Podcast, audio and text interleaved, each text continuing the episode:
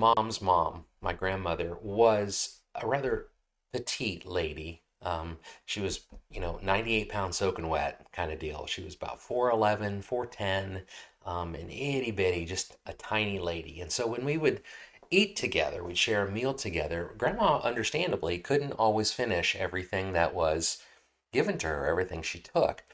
And you know, I think we all have that happen to us sometimes, right? We then so we if we're out at a restaurant and we buy food and we're unable to finish it, we take it home in a doggy bag, right? We take it home and we put it in the fridge. We eat it another day, um, maybe the next day for lunch. I did that on a regular and still do that often. But grandma would take home, I guess, the things that I never would have in a restaurant, right? I would I would if I had three French fries left on a plate probably not going to put them in a doggy bag and take them home. My grandmother probably would have. If I had an ounce of milk in the bottom of a glass, and I specifically remember my grandmother doing this at home with us one time when she was eating with us, she had an ounce of milk in the bottom of a glass that she couldn't finish, and so she put it in the refrigerator. And I remember opening opening the refrigerator one day and going, looking at my mom and going, "Mom, what's this glass with like this much milk in the bottom?" She's like, that's grandma's. Grandma put that there. I'm like, why? There was this piece of me, and I was a kid, but there's this piece of me. It's like, why even, number one, why didn't you just drink it? It's an ounce of milk, right? Done, finished, end of discussion. And if you weren't going to drink it, why save it, right? And that was really the first time that it kind of occurred to me that people didn't always live the way that I was accustomed to living right? And we were by no means wealthy by any stretch of the imagination. But my grandmother had lived through the Depression, that period of time where everything was literally everything was scarce and everything was valuable because you didn't know if you would get that ounce of milk if you threw it in the trash. You didn't know if you'd get it the next day. It might not be there. But if you've lived through something like that, it can begin to develop something that's called a scarcity mindset. And I don't know that my grandmother had this, just this was just the example that kind of popped into my head as I'm thinking about this. This pervasive feeling you can have of not having enough, right? And so you are defensive almost of ensuring that you take good care of everything you have because tomorrow you may not have anything, or maybe even later today you won't have anything. You could have a scarcity mindset with time, right? I don't have enough time or I won't have enough time to finish something that is important to me. And so I defend that time. Maybe we can have a scarcity mindset around finances, right? I'm, I'm afraid, I'm always afraid I'm not going to make it through the month, right? I'm going to run out of month before I run out of, or run out of money before I run out of month, right? And I'm going to be left strapped or without, unable to feed my family or unable to pay the rent. And and I've certainly been in that place before, but there's a difference between being there once and recognizing this is a problem and feeling like even after you've got enough, this is going to continue to happen or it could happen at any second. It could be a scarcity mindset could could connect you with not feeling like you have enough information about what's going on in the world and you feel like you've always got to have more. You've got to absorb more because it's just it's not enough. I need more. I need more because I don't know when or how this is going to play out. The world that is falling apart around us, right? I need to make sure I'm on top of all of it. Or it could be a scarcity mindset related to connection with the people who love us, right? Uh, that we don't have enough or won't have enough, or that that person in our lives that we do care very much for is going to suddenly disappear or could be gone in an instant. Well, while that is true, and while I think there's wisdom in recognizing the frailty of life and recognizing that things change constantly, nothing stays the same, there is a difference between recognizing it and obsessing over it. And essentially, a scarcity mindset obsesses over what we might not have tomorrow or what might be of very little value or presence in our lives that we view as needing to survive. The scarcity mindset has been diagnosed by scientists for, for decades, and it actually has some pretty significant mental health impacts. Scarcity mindset actually, according to studies, can lower your IQ by up to 14 points because you are so obsessed with running out of stuff or not having enough, that you lose the capacity to problem solve. You lose the capacity to hold on to information or to plan or to focus. And it even makes it harder for you and I to control our impulses. If we are always scared that we're not going to have enough, we become more impulsive, right? When there isn't enough, we get scared, right? All you have to do is look back at when COVID started and all of a sudden every store in the country was running out of toilet paper, right? That's a, a scarcity mindset. Suddenly, there's not going to, we might not have toilet paper tomorrow, right? And so it, that wasn't the problem. Manufacturing was still working. We had plenty available. People were just hoarding it because they were afraid they might not have it tomorrow a scarcity mindset when we don't think there is enough can lead us to being angry or defensive and which which brings us to the study that we're starting this week in the book of galatians um, where the people of god frankly are treating the grace of god with a scarcity mindset as though it is a scarce commodity that somehow runs out and the book of Galatians is written by the apostle Paul. Paul is a church planting missionary, right? He goes from church to church or goes from area to area, plants a church, gets it off the ground, gets people in place to drive it forward, and then he moves on to the next town or the next area. And, and, and he continues to do this. He's a, a traveling missionary in, in every sense of the word. And so after uh, Paul leaves a town, he stays connected to those churches by letters. They, they correspond back and forth as they continue to help one another grow, as Paul encourages them and teaches them and, and strengthens them, and sometimes gets in their face when they got off track. And this is Paul living out this passion for God's call that he has and that he has conveyed on them. In fact, he often calls his people to continue to be passionate in their faith, to continue to live it out, to search out God, to tell others who Jesus is, and to move forward, to grow in Jesus Christ with each and every day that comes, but not to stray from the things that He taught them, because He's the one who taught them the gospel in its truest, cleanest, and purest sense.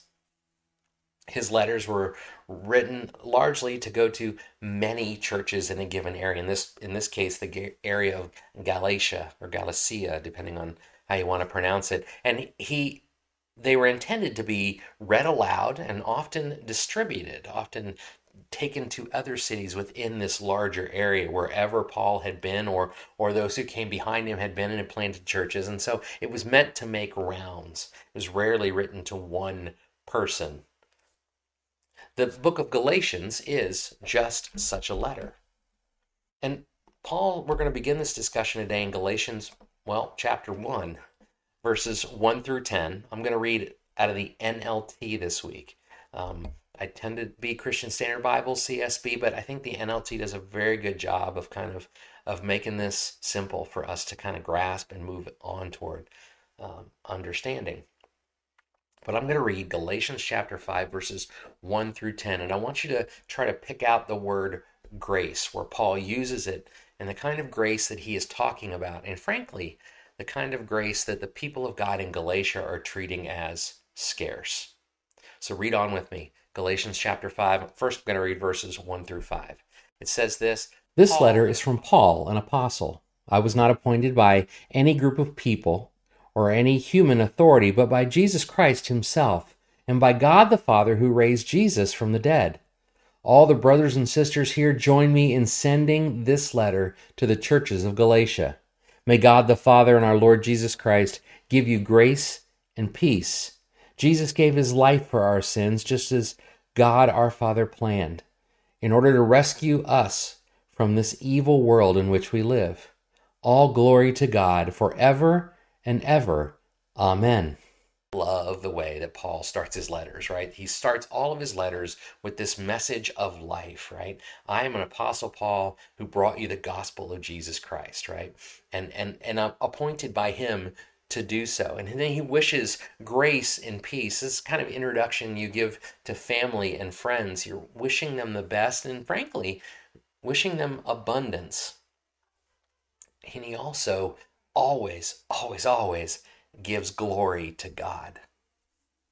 But in the midst of this beautiful introduction where he is reminding them that he is family, right? That he loves them very much, that he planted that church and has never forgotten them and is always walking with them and just wants them to come to know the Lord more and more with every day that passes. In the midst of that, he takes the time at the beginning to say he is an apostle, not from men or by men, but by Jesus Christ. That Greek word dia there means by or through, like that the diameter of a circle, right? It's the the the cross section of that. Paul wants us to understand that it was not by men or through men. They didn't appoint him. There wasn't an election, right? There wasn't a harumph in the room of, yeah, that's the guy that we want to do this. It was a choice that that Jesus made to call Paul. If you know the story of how he came to know Jesus, Acts chapter 9 is where we would begin there, where, where Paul is, is a persecutor of Christians, quite frankly. He's trying to kill them at every opportunity he can, kill them and throw them in jail, and believes he's doing the right thing. But on the road to Damascus one day, he is blinded by this light and he hears this voice. You know, I've had something like that happen to me once before. I was driving somewhere in my my wife's car, and um, someone um, T-boned me. They came sliding. It was rainy, and they came around a corner, sliding around a corner, and they just popped me and T-boned me and ran me into the dirt. And I'm I'm sitting there, and I'm kind of getting my wits come about me, and and I hear this voice, just this voice from above, go, "Are you okay?" And I'm like, "What?" They're like, Are you okay? Your airbag went off. And I went, Who is this? right? And they're like, Oh, it's OnStar. so I clearly didn't have the moment that Paul had, but Paul had a legit moment where he is on his way to persecute the people of God uh, in Damascus.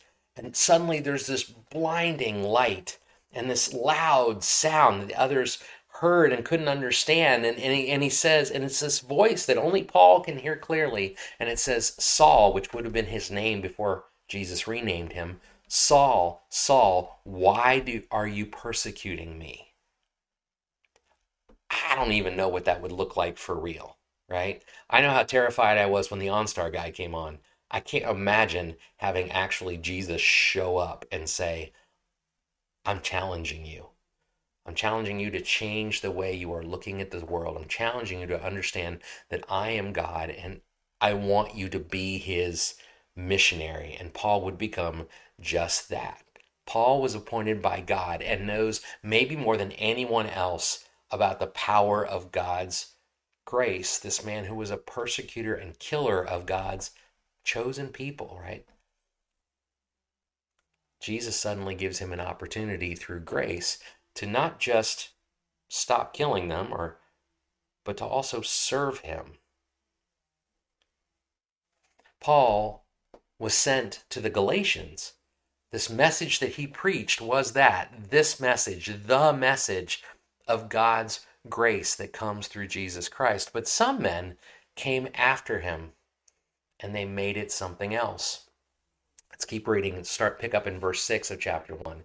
It says, I am, shocked that you are turning away so soon from God who called you to himself through the loving mercy of Christ. You are following a different way that pretends to be the good news, which, by the way, is the gospel, but is not the good news at all. You are being fooled by those who deliberately twist the truth concerning Christ. Let God's curse fall on anyone, including us or even an angel from heaven who preaches a different kind of good news than the one we preached to you.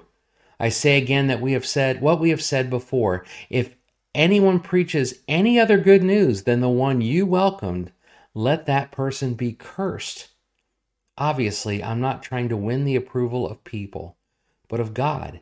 If pleasing people were my goal, I would not be Christ's servant these people who have come along and are troubling the Galatians. They're what's called Judaizers, meaning that they have they have a Jewish tradition. They are Jewish full through and through, right? And they have come to believe that Jesus Christ is the Messiah.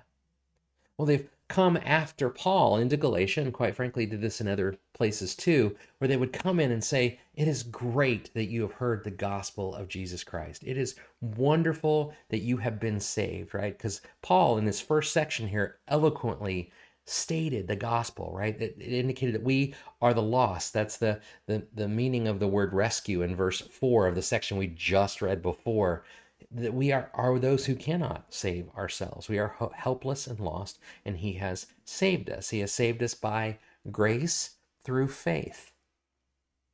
As Paul would also write to the Romans later, we are saved by grace through faith. The Judaizers have come along and said, It's amazing, but there are these other things you got to do. You also have to uh, adhere to our ceremonial laws and our traditions. And circumcision, in particular, was one of those things that you had to adhere to. You've got to be like us, look like us completely, right? Alter your body like us in order to fully understand and experience the grace that comes through this message of salvation. And Paul is saying, look, that's not how this works. The Judaizers are saying, well, you can follow Jesus, and that's awesome, and we want you to, but first, you have to behave like God's people should. You have to take on these ceremonies and these traditions. But that isn't the gospel that Paul communicated, and it is certainly not the gospel that Jesus communicated. He goes so far as to call this a different gospel, meaning it's one not driven by the grace of Jesus Christ. If you've ever um, tried to make a football team, a basketball team, a baseball team at your at the high school level or the college level, or definitely the pro level, they have something called tryouts. And, and tryouts is really about going out on the field and proving you deserve to be there proving you have all the skills. You've already developed all the skills, you have all the natural gifts and talents, and all they have to do is do a little tweaking and they can see where you fit into the scheme they have built, right? They see where you fit in and they say, yes, we want that person because they fit into this mold that we have built, into the system that we have built, and the scheme that we have built, and so that we can succeed. The problem is that Jesus doesn't call for tryouts before saying it's time to become part of my team, before offering them an opportunity.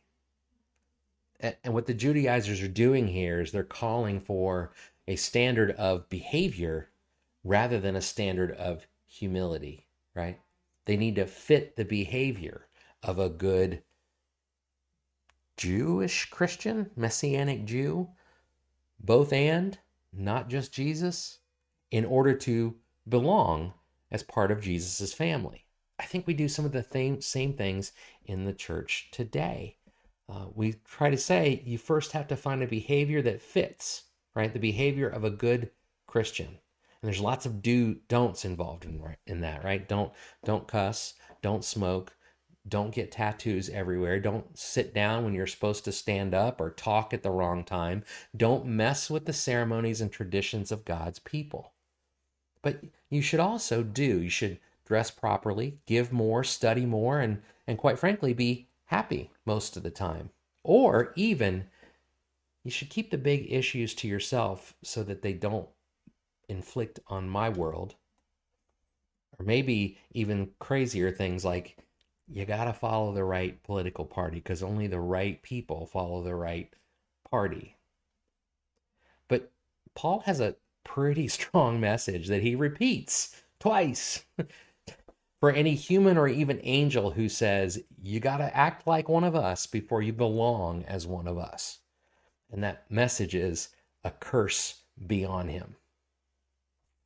Like I said, Jesus didn't have tryouts before inviting the disciples to belong. And even as they were learning from Jesus and walking with Jesus, guess what? They didn't exactly act like the perfect followers of Jesus, right? I mean, Judas's story tells itself. Judas clearly never got it, but by the way, Jesus allowed him to belong in his circle, even without even knowing what Jesus Judas was going to do. But it's not just Judas. If you look at Peter, Peter was impulsive and fearful and even argumentative with Jesus. I mean, he's the one Jesus said to him, uh, Get away from me, Satan. Nobody wants to be called that. But Peter clearly was not acting the part. James and John were known as the sons of thunder because they were loud, almost to the point of obnoxious, would be my guess, about pronouncing who God is, but probably everything. Probably everything, including their own opinions. And there's Thomas, who was skeptical, right? We know that. And Paul, the man we are speaking of here today, who wrote this letter, a persecutor of Christians and an imperfect man, not an eloquent speaker. He didn't fit the mold that I don't think any of the other apostles would have picked to be one of the ones representing Jesus most fervently. And I, and you can gather that because they were flabbergasted when Barnabas presented Paul first for the first time to the Jerusalem council. They were like, "You have got to be kidding me." Belonging matters more than behaving sometimes. The gospel of grace invites us to belong so that we might believe and then behave, not as man or men want us to, but as God is calling us to. I think one of the the challenges we have here is a um, melding or a misunderstanding of two words that are critical to the gospel. There is mercy and there is grace, and they are definitely related, but they're not the same word. They mean different things. Mercy means relenting on a deserved punishment. It means choosing not to inflict a punishment that was, quite frankly, earned, right? Grace is providing an undeserved reward. It's not just to stay the punishment, it's to give to them instead. God's mercy, I like to say it this way God's mercy is what gets us out of hell right? It's staving off the punishment. God's grace is what gets us as his people into heaven. There is a difference between simply not being in hell and being in the eternal presence of God. God's mercy led Jesus to the cross. His grace clothed us in his holiness so that God sees him when he looks at us. Again, this is the gospel that Paul had communicated, the gospel of Paul, and quite frankly, of Jesus, that we are helpless and lost and in need of rescue, that Jesus substituted his life for ours, that God accepted that substitution and offers all who believe grace and peace, adoption into the family of God, and eternity in his presence. So, what does that mean for us? It means simply this it means believing is enough for us to belong. And that should be an encouragement to you because that means uh, you don't have to be perfect. You don't have to fit the mold. You don't have to be good enough. And you don't have to wait to belong or shouldn't have to wait to belong in the family of God until you've fixed that stuff. The truth is, God is inviting you to join Him and be part of His family now. You have to believe. You have to believe that He is Jesus Christ, the Son of God. He is your Lord and your Savior, that He has laid down His life for you, and that you are turning over your life to Him. You have to believe that. You have to, because, see, here's the problem with the fitting the mold thing that we often apply because we like to be around people that are like us, that look like us, act like us, think like us and not just be around, but embrace. The problem here is that the mold is Jesus. He's the mold of who we are supposed to be, how we are supposed to act, and what we are supposed to consider to be our priorities. If we fit the mold of Jesus, then the way we approach the world is different. The way we think is different. The way we act is certainly different.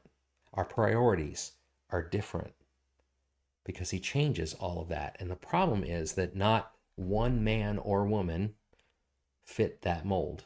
No, Not one. It means we are called to do more than just put up with people that don't fit. It means we are called to embrace them, to encourage them, and to help them to belong. Jesus did that for us because we certainly didn't fit the mold. And we are to do that for others. His grace covers a multitude of sins, a multitude of mistakes, both the ones we have made before and, frankly, the ones we're all going to make again. And He still says, I want you to be part of my family. Jesus did that for us.